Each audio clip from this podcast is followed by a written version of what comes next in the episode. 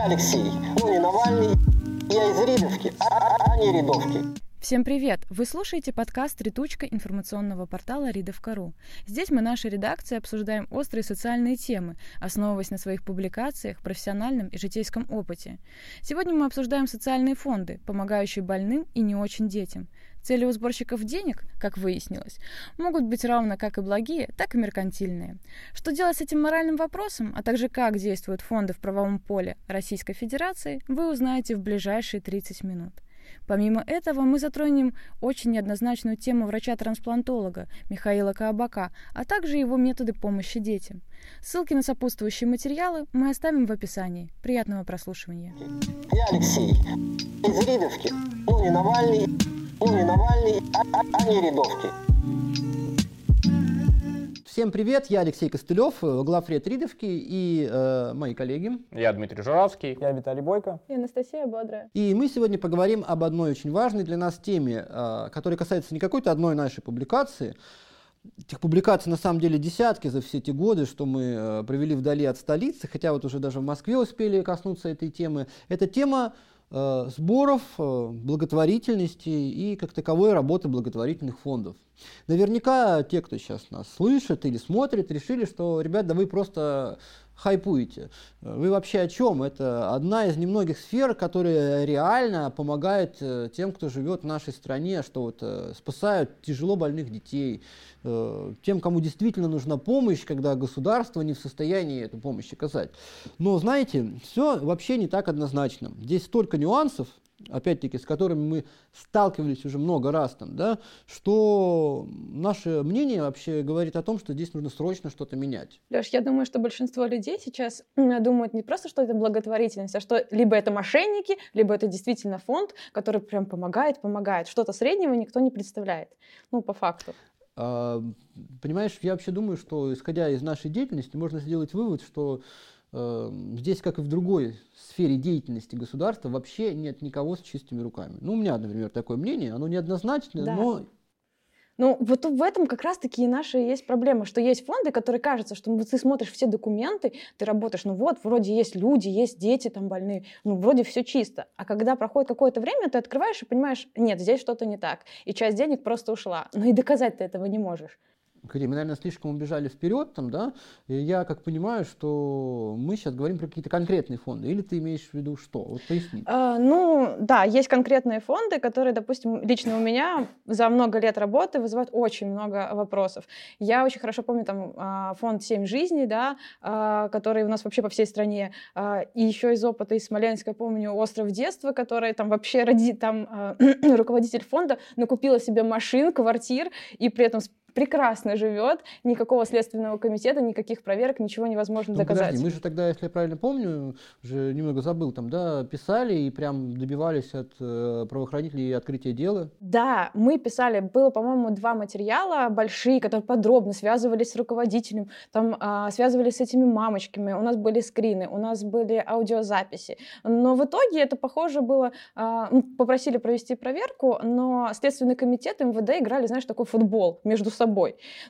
Они делают то в МВД, то в Следственный комитет, то в МВД, Следственный комитет. И по факту получилось так, что 3 года давности. Было ощущение, что они просто ждут время, когда он пройдет, и они просто за сроком давности закроют дело. И здесь и так и получилось. Главное, получается пробел в законодательстве. Совершенно очень верно. Серьезный. Да. Какой? В принципе, работа благотворительного фонда в законодательстве конкретно не прописана. Есть исключительно какие-то общие моменты. Например, предоставление отчетности. Да, раз в год фонд может отчитаться, но кому? Он делает это на собственном сайте, и все должны верить именно тем цифрам, которые предоставляет этот фонд. А еще есть этот совет попечительства, который указан тоже в законодательстве, что якобы должен у фонда быть совет попечителя. Да. При этом непонятно, кто туда должен входить. Например, я, ты, спокойно. Совершенно верно. Какие функции он выполняет, и что будет, если я его не создам? Погоди, я не хочу его создавать. Мне понятна логика, скорее всего, что подразумевает, что попечительский совет — это некие большие люди, известные, которые говорят, вот этот фонд хороший, а этот фонд плохой. Вот ты говоришь, есть фонды плохие, вот «Семь жизней», «Остров детства», которые воруют, при этом, да, конечно, почему-то государство никак не хочет на это реагировать, пускай воруют и воруют, кто у нас в стране не ворует, пускай это на маленьких детях воруется, а вот есть другие фонды, и они хорошие, ну, я не знаю, там, какая-нибудь там Чулпан Хаматова в этом фонде состоит, и это гарантия того, что этот фонд не ворует. Ну и, по сути, эта логика имеет право на жизнь. То есть, если публичная личность, которая имеет хороший авторитет, у которой общественное мнение, о которой сложилось нужным образом, она выступает в плане гаранта. То есть, как у нас президент, извини, это гарант Конституции. Она выступает скорее не в плане гаранта, а в плане привлекательности. Привлекательности гарант. Если твой этот благотворительный фонд оказался обыкновенными наебщиками, ты в первую очередь страдаешь от этого сам. Я правильно понимаю, Дим, что ты не договорил, что вот есть лазейки, по которым вообще можно никак не отчитываться, да? И любой фонд, любой человек, который проводит сбор, если это, ну, он оформил это как организацию, там, да, может, ну, грубо говоря, насобирать не 500 тысяч, как требуется по сбору, там, да, а 5 миллионов. Нет. Отчитываться ты обязан при любом случае. Другое дело, что ты отчитываешься... То есть ты можешь поставить любые цифры, да. Я имею в виду. Да, То есть ты собрал 5 миллионов, ставишь 500, и никто тебе не предъявит ничего. Ну, по факту... Купил машины, квартиры, и всем пофигу. Ну, чисто теоретически, конечно, да, более такие, знаешь, лучшие фонды, там, ну, я уже не могу сказать так по названию, но хорошие. У них, знаешь, есть отдельная вкладка на сайте, да, где ты можешь посмотреть, вот там указано номер, там не номер, там имя, там какое-то сообщение, 500 рублей. И вот эти вот 500 рублей, которые со всей страны, они складываются. И вот они говорят, мы собрали 1 300 000, но надо было 1 200 000. И вот эти вот 100 тысяч мы переводим с этого, ну, как бы вместо этого мальчика вот этому мальчику. Например. Но при этом 20% с этих собранных денег фонд имеет право забрать себе. Здесь наверняка сейчас очень важный вопрос у тех, кто нас смотрит, слушает, возник. А за счет чего существуют официально, по крайней мере, эти фонды? 20% официально по законодательству может, не обязательно, может меньше, но как бы это и разрешено, взять себе. Тут ну, есть еще офисы одна... снимать, летать там по миру, еще что-нибудь делать. Это вообще незаконно. Вполне возможно. Да? Тут есть еще одна оговорка. 20% было сделано для того, чтобы как раз-таки развивались региональные фонды, потому что они чаще всего маленькие. Ну, то есть там немного зарплаты надо повыше. Если мы говорим о крупных, там, допустим, как РУСФОНД, там лучше всего 4-7. Ну, по идее, они, конечно, должны. Но если ты смотришь суммы, да, отчетность, сколько там фонд, то суммы действительно... Ты уже про телек сейчас говоришь, правильно? РУСФОНД — это телек. Да, да. То есть здесь еще очень важная такая ремарка. Вы должны понимать, какая аудитория вообще подпадает под, в первую очередь, под тех, кто...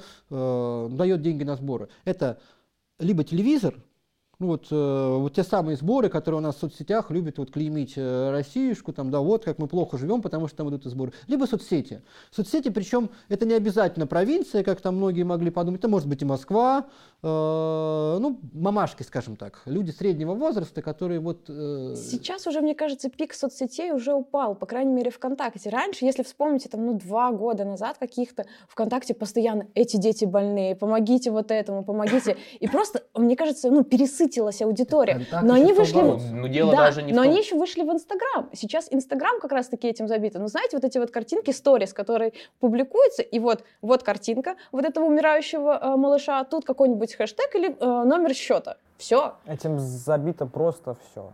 И в ВКонтакте, как ты говоришь, аудитория может и присоединиться. Смотрите, я тут хотел бы очень важную ремарку добавить, что вот есть лазейка, официальное, в законодательстве, где ты можешь это делать, да, и потенциально, если ты не совсем честный человек, либо тебе там, ну, позволяют твои убеждения, брать себе деньги, да, и она многим очевидна, чтобы вы понимали, да, вот настолько многим, что действительно вот очень многие пытаются на этом заработать, не помочь, а именно заработать.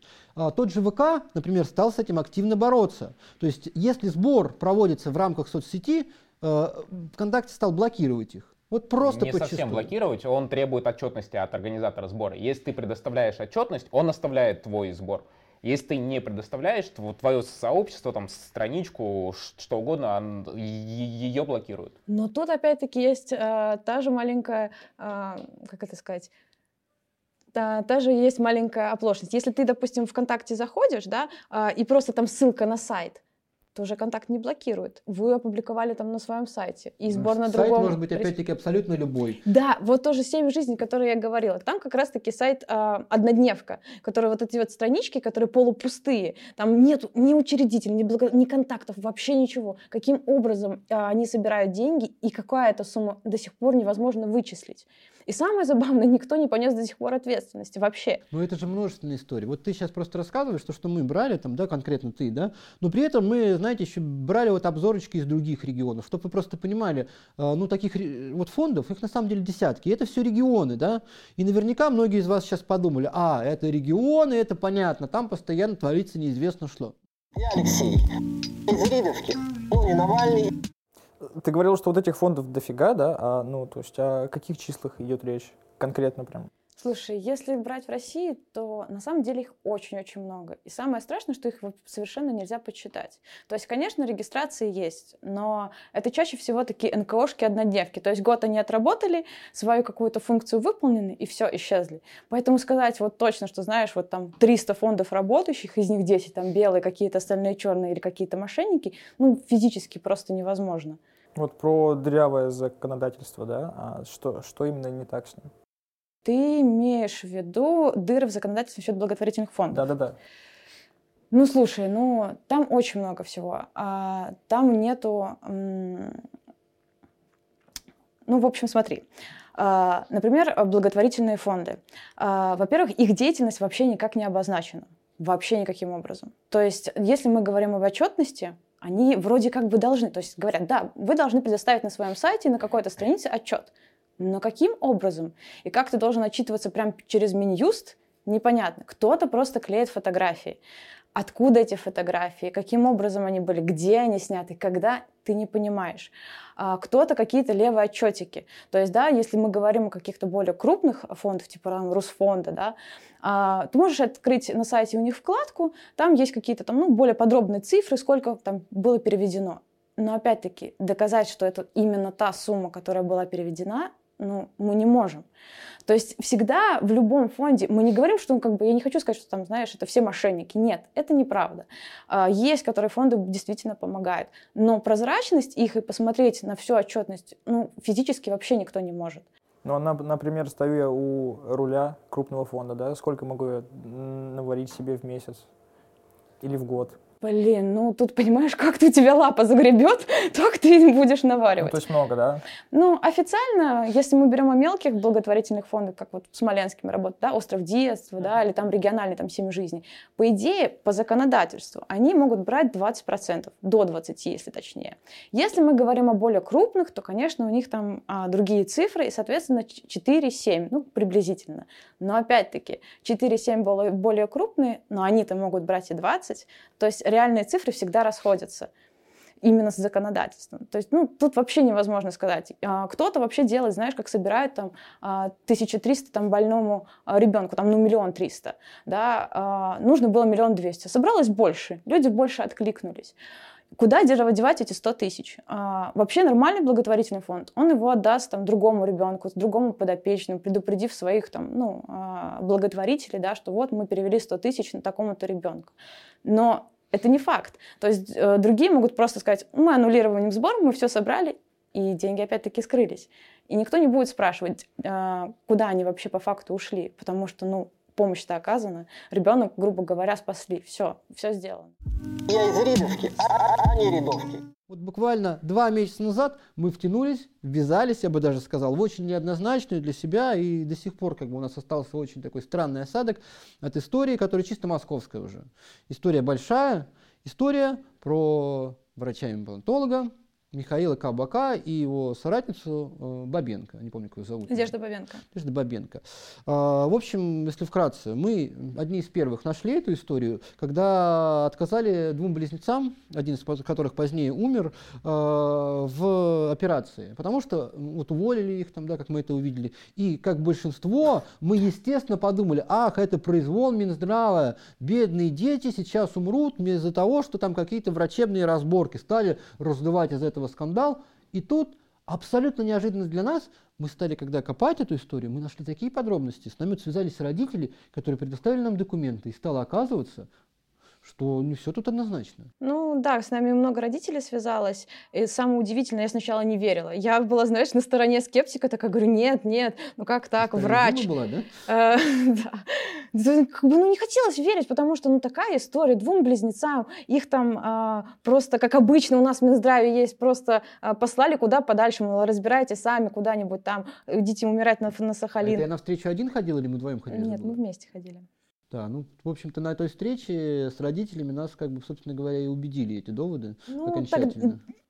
Спорно сказать, не прямо на этой встрече, а потом, когда начал связываться с остальными. В общем, родители говорили о том, что нет, все не так, и на самом деле вот у нас есть доказательства, что на самом деле он мошенник. И тут же на нас волной обрушилась какой-то куча негативов от аудитории, что вот, да вы заказные, вам проплатил Минздрав. Это мамашки в основном. Я тут сделала бы важную очень ремарку, что не то чтобы на нас обрушились волной негатива. Многие просто не восприняли то, что мы пишем. То есть, как так? Выдающийся врач, уважаемый научным сообществом, может оказаться мошенником. То есть люди не поняли. Знаете, вот я даже не поленился, я стал списываться с журналистами, которые писали тоже по теме из профильных медицинских порталов. Да?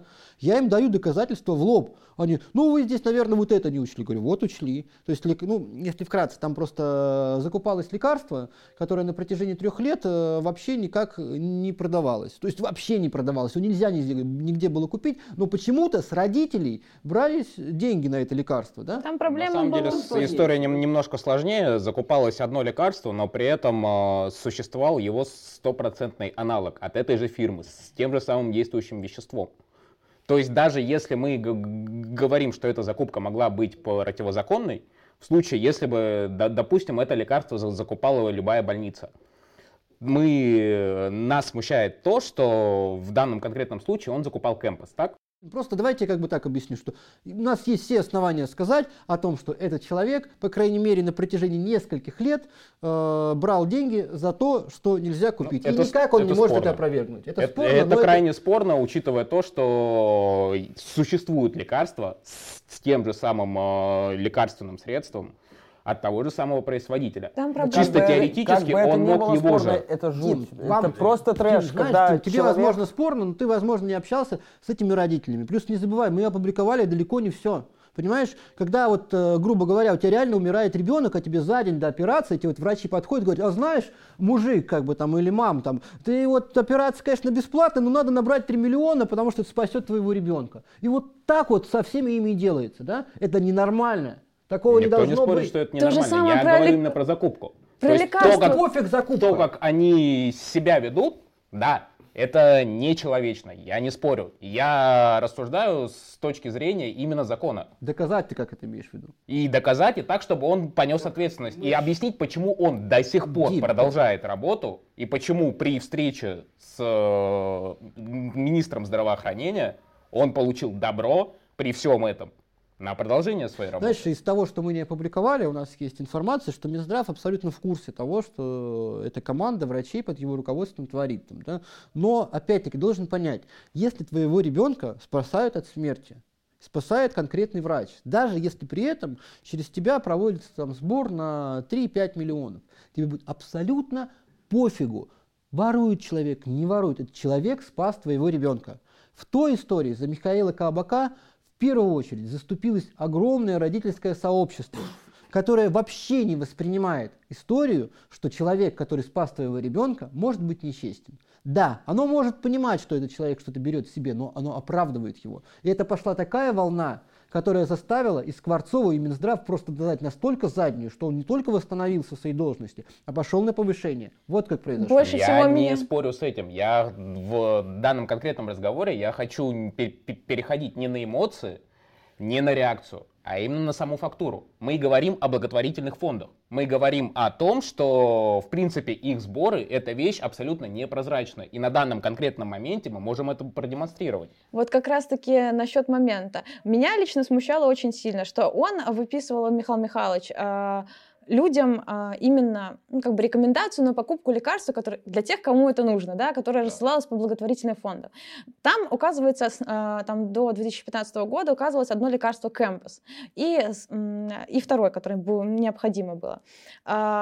И даже если мы предположим, что они там вместо кэмпаса закупали лимтраду, тогда у меня вопрос и к благотворительным фондам, и к врачу. Почему не указано это лекарство? Смотри, тут то есть никак. Ключевой вопрос на самом деле в том, как они закупали. Дима, это детали. Смотрите, дорогие слушатели, зрители наши, я просто хочу резюмировать. История, которая очень непрозрачна. В ответ на наши громкие, на самом деле, обвинения нас не только никто не подал в суд, никто даже, соответственно, никак не ответил на наши вопросы толком, да? При этом есть конкретные родители, которые говорят, что было вот так, что собирались деньги непонятно на что. Более того, есть свидетельства, опять-таки, мы не можем это прям как доказательство, конечно, дать там, да, неопровержимые там, да, которые говорят о том, что действительно здесь есть коррупционная схема. При этом все понимают прекрасно, что врач хороший. И что? Ничего не происходит. Общество, самое главное, что общество не воспринимает как таковую эту проблему. Мы имеем такую ситуацию, когда не только в регионах какие-то некачественные, чисто мошенники собирают деньги, а даже когда проверенные истории. Вы должны понимать, что Каабак собирал точно так же и через телевидение, через РУСФОНД. На эти самые лекарства там, да, то есть это прям та самая большая история там, да, и здесь тоже все совсем не так-то просто. Там самое обидное было, что я связывалась с одним из благотворительных фондов, но не таким крупным, не Русфондом, просто чуть мелкий, куда обращался Каабак. И я говорю, а покажите мне чеки, пожалуйста, на лекарства. Он говорит, а зачем чеки? А нам не давали чеки. Я говорю, а как? А как вам отчитывались? Говорит, нам врач написал, что проведена операция и лекарство было применено. И все. И я к фонду не могу никаким образом придраться. У них есть отчет. Так я об этом и пытался сказать. Было это лекарство, как оно, за какие деньги оно было куплено, такая ли стоимость потрачена. Мы не знаем. И у нас же есть эта история. Деньги от фонда шли курьеру. Курьер якобы ехал в Германию и в Германии закупал эти лекарства. Как он закупал, какие лекарства он закупал, что он делал, это невозможно проверить. И при этом в отчете, как раз-таки благодаря этой бумаге, врач подтверждает фонду, что он эти деньги потратил. Ой, ребят, понимаете, да, это на самом деле все жесть. Жесть в плане того, что здесь какая-то фигня происходит, говоря русским языком, да. Но я все-таки хотел бы обобщить до того, в чем, на мой взгляд, реальная проблема заключается. Проблема здесь в том, что у нас общество вообще никак не воспринимает коррупцию в данной сфере. Мы всего лишь сейчас рассказываем, по большому счету, как это могут воспринять, о коррупционной лазейке в законодательстве, да. Да, она есть, но при этом нас же воруют везде, понимаете? И здесь проблема-то в том, что помимо того, что у нас общество как таковое не очень восприимчиво к коррупции, да, а это такая больная тема на самом деле. У нас ведь медицина, она не то чтобы трещит по швам там в последнее время, но это чуть ли не основные резонансные истории, да? То есть нельзя сказать, что у нас все хорошо в этой области, да? Не то, что нельзя сказать, здесь вообще все наоборот. То есть и получается, что все, что мы сейчас говорим, оно никак не воспринимается простыми людьми, которые простые жертвователи. Да? И непонятно самое главное, а что тут делать? Как вы думаете? Есть такая проблема. И как вы ее решите? Вообще, по идее, что касается благотворительного фонда, еще года два назад пытались пробить закон, который чуть-чуть ужесточает рамки и, по сути, должны контролировать. Но другой вопрос, почему уже прошло очень много лет, 2 года, когда он уже был вообще подготовлен, еще лет 5, по-моему, до этого, и закон так и до сих пор не принят. Значит, это получается кому-то выгодно. То есть нету ни одного закона, чтобы нормально было прописана деятельность благотворительных фондов, потому что так не пилится бабло. На мой взгляд, если честно, здесь проблематика шире, что одно дело не то, что не пилится бабло, во-первых, непонятно, как тогда, когда мы уберем эту коррупционную лазейку, многие откажутся этим заниматься, там, да? Что действительно делать тогда с этими детьми, которым нужна помощь? То есть ты хочешь сказать, что ты как благотворительный фонд, ты как играешь в лотерею, 50/50, это идет до ребенка или нет? Это во-первых, а во-вторых, я думаю, что люди, которые занимаются этим всерьез, там, да, я не спорю, есть честные люди, не хочу этих честных людей сейчас никак обидеть. Большинство, на мой взгляд, те, кто этим занимается, прекрасно понимает, что оно зарабатывает отнюдь не те деньги, которые оно официально указывает в отчетах. Что это очень хорошая жизнь потенциально для тех, кто идет в эту сферу. Благотворительный фонд – это, скажем так, те самые сверхдоходные сферы, которые единственные интересны нашей стране. Ты этого не докажешь, пока это голословно. Это не то, что голословно. Во-первых, у нас есть примеры, у нас есть множество примеров. Более того, знаете, когда говоришь с кем-нибудь, кто из этой сферы, все понимающие качают головой. Но только, знаете, так предрассудительно, ну не надо это трогать. Вы же понимаете, здесь стольким людям оказывается помощь. Там, да. Не дай бог эти вот депутаты наши безумные, там, этот ксерокс там, безумный, там, взбесившийся, примет такой закон, который это все запретит. Как мы будем помогать детям, они говорят. Все это понимают, но абсолютно, вот, знаете, непонятно, что делать дальше. Это одна из историй. И вторая, как бы... Второй фактор, как я считаю, что вот эта вот вся ситуация со сборами бесконечными, да, по телевидению в первую очередь, она очень выгодна нашему государству как таковому. Это уводит вот, потенциальный вот, стресс, потенциальное напряжение в обществе не в донаты к Навальному, да, не в какой-то там вот, осознанный, сформировавшийся протест против какой-то несправедливости к обществу, а абсолютно неконструктивный вот, хаос. Там, да. Вот есть богатые, есть бедные, детям никто не помогает, там, да, я хотя бы помогу, там, скину 100 рублей, я сделаю что-то реальное, а не как вот эти, которые просто ходят на эти митинги. Да. То есть я реально что-то сделал, думает большинство. И тем самым как бы оправдывает свою пассивную политическую позицию. Ну, сами подумайте, как сколько людей-то жертвуют. Это же десятки, скорее всего, миллионов, да? И они тем самым как бы чувствуют то, что они что-то вроде бы как делают к лучшему в нашей жизни, которая не особо меняется к лучшему. Я думаю, это очень хорошо понимают у нас на властной верхушке, да, и используют это как инструмент, который вот модерирует то самое вот потенциальное протестное настроение в нашем обществе. Если это убрать, то люди невольно задумаются, а что мне теперь делать, чтобы как-то изменить жизнь к лучшему. Вот эти все мамашки, вот эти все как бы люди за 40 в небольших городах, вот эти все сытые москвичи, которые то и дело дают донат на такие дела, они же начнут действительно задумываться. Блин, так что-то мы хреново живем там, да? Нету как бы вот этих сборов, так может я лучше действительно задоначу Алексею Анатольевичу. А тебе не кажется, что вот такие сборы наоборот еще больше разжигают? Это деконструктив. Когда... Пойми, что протест должен формировать либо лидер, либо какое-то должно быть конкретное предложение. Да? Понимаешь, вот, понятное дело, в обществе всегда есть недовольство. Да? Но когда это недовольство не оформлено в недовольство чем-то конкретным, там, да, что вот, грубо говоря, как летом было, что задержали Голунова, и это как толчок дало... движение к протестам по выборам, которые, опять-таки, там не зарегистрировали кандидата, и все вышли на улицу. Что-то конкретное, понимаешь, произошло. А здесь ты против чего будешь протестовать? Что есть бедные, а есть богатые? Тебе там каждый второй скажет, да ты сам виноват, не наворовал или не сумел заработать. Скорее, не наворовал. Да? Против чего? Против того, что государство, которому люди платят налоги, об этих людях не заботится, не лечит их в самых сложных ситуациях. Это не конструктив и не оформлено. Такой вот негатив, он всегда не выльется во что-то конкретное. Тут скорее вопрос в целевых аудиториях. Аудитория за 40 и мамочки, которые жертвователи, это далеко не самая протестно-активная аудитория. Смысл их гасить? Дима, гасить нужно остальные. Не тот человек, который знает там всякие секретные методики АТП или видит закрытые опросы ФСО. Но вот говорю, у меня есть такое ощущение, что это воспринимается реально как инструмент. Потому что если это убрать, и люди за 40, которые на самом деле... Вот вспомню тему предыдущей ретучки с Грудининым. Они в случае чего... На выборах тебе сформируют такой результат, там, да, вот именно за счет накопленного в себе вот этого напряжения, да, который вообще нафиг не нужен нашей власти. Не за партию от варгейминга пойдут голосовать, а за того, кто реально представляет какую-то угрозу. Вот вопрос в том, кто в избирательном списке есть, кто представляет эту угрозу. Ну, это вы уже слишком сильно распыляетесь как-то. Ну, это не относится к конкретной теме. В общем, моя мысль такая, что здесь все на самом деле шире на порядок. Что это не просто проблема бреши в законодательстве, которая на самом деле, повторюсь, очевидно многим, особенно кто хоть какое-то отношение имеет к данной сфере. А это проблема вообще как такового восприятия обществом нашим проблем, которые в этом обществе есть, и желание их решать. Но еще есть вот такой и как миф, и все-таки как реальность. Да? С одной стороны, мы говорим, российская медицина плохая. Более того, как бы я помню прекрасно случай с Красноярска. Да, это имеет право на жизнь. Особенно если мы берем онкологию, когда в регионах не хватает узкопрофильных специалистов. Их просто нету. Они не подготовлены.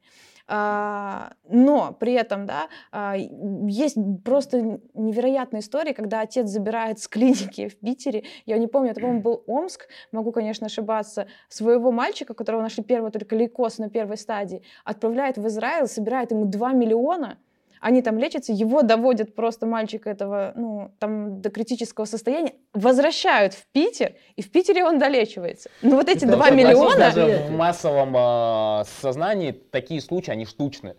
Куда больше, в 20, в 30 раз больше, когда происходит абсолютно обратное. Когда в России залечили и отправили в Израиль. Или же есть такая информационная повестка, к которой мы тоже прилагаем руку. Смотри, одно дело, когда все у нас массово считают, что российская медицина говно, она, ну будем говорить откровенно, местами говно. Но есть же и хорошие как бы вещи там, да. И вот лучше ребенка отправить в Германию или Израиль, кстати говоря, возможно, идентичную операцию, собрав там нормально так бабла, там, да, чем, не дай бог, его угробят там московские врачи. Хотя московская медицина там по всем рейтингам последним признается там чуть ли не лучшей в мире, там в топ-10. Там, Москва, да? Одна на Россию.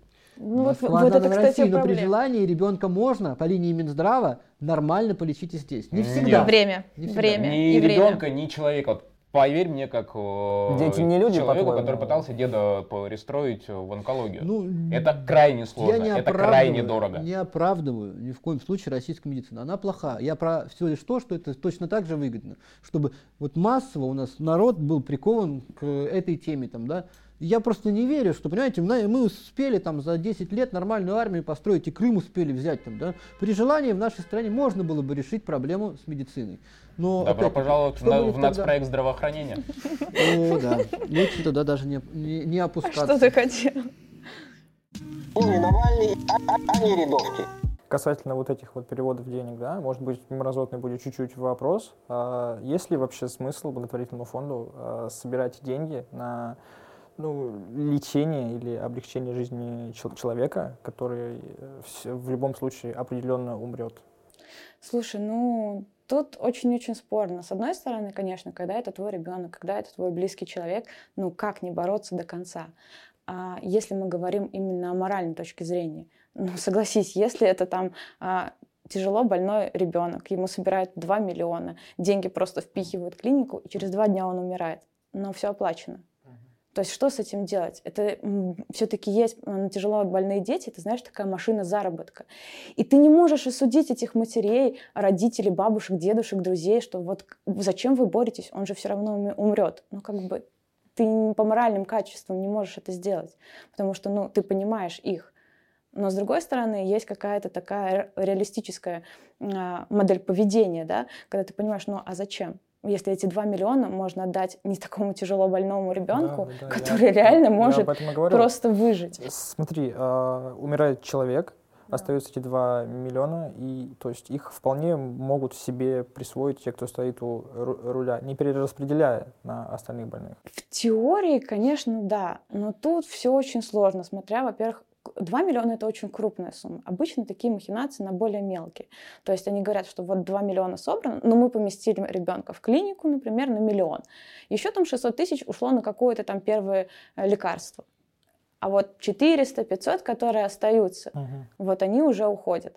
Некоторые, да, действительно, там, я встречала матерей, которые, знаешь, вот собирали долго своему ребенку, но он не прошел реабилитацию. И они потом кидали почту: девочки, свяжитесь, кому нужна помощь, мы готовы отдать. Но это родители, потому что они понимают боль. Благотворительные фонды — это чаще всего заработок. Ну, по крайней мере, мне так кажется. Я, конечно, верю, что они помогают детям, но иногда прозрачность их деятельности говорит об обратном. Я Алексей, ну не Навальный, я из Ридовки, а не Ридовки. Я Алексей, из Ридовки, ну не Навальный, а не Ридовки.